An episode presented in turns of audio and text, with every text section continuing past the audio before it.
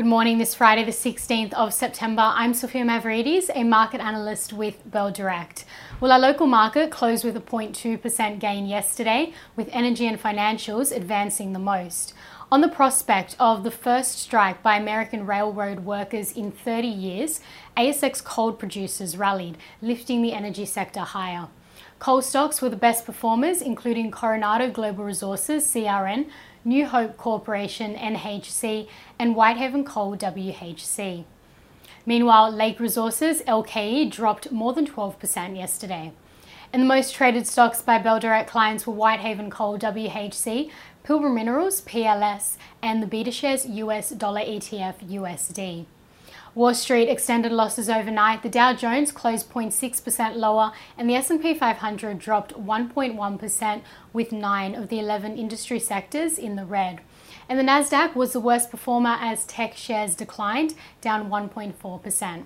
So, as for what to watch today locally, our market is expected to slide this morning. The SPI futures are suggesting a fall of 0.73%. Now, in economic data yesterday, the unemployment rate for August was released. It increased to 3.5%.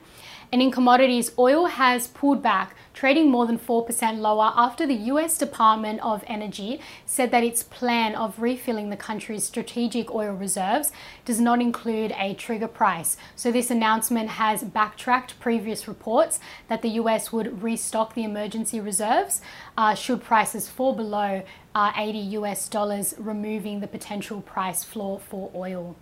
Now, gold has dropped at levels not seen since April 2020 due to an increasingly strong US dollar, and iron ore has pulled back, tra- trading down 2.5%. Now, moving on to some trading ideas for your consideration. Bell Potter maintain a buy rating on Select Harvest SHV with a price target of 690. At the stock's current share price of 565, this implies 24.1% share price growth in a year. And Trading Central have identified a bullish signal in Coronado Global Resources, CRN, indicating that the stock price may rise from the close of $1.85 to the range of 217 to 227 over 31 days, according to the standard principles of technical analysis. And that's all for this morning. I'm Sophia Mavridis with Bell Direct. Have a great day and happy trading.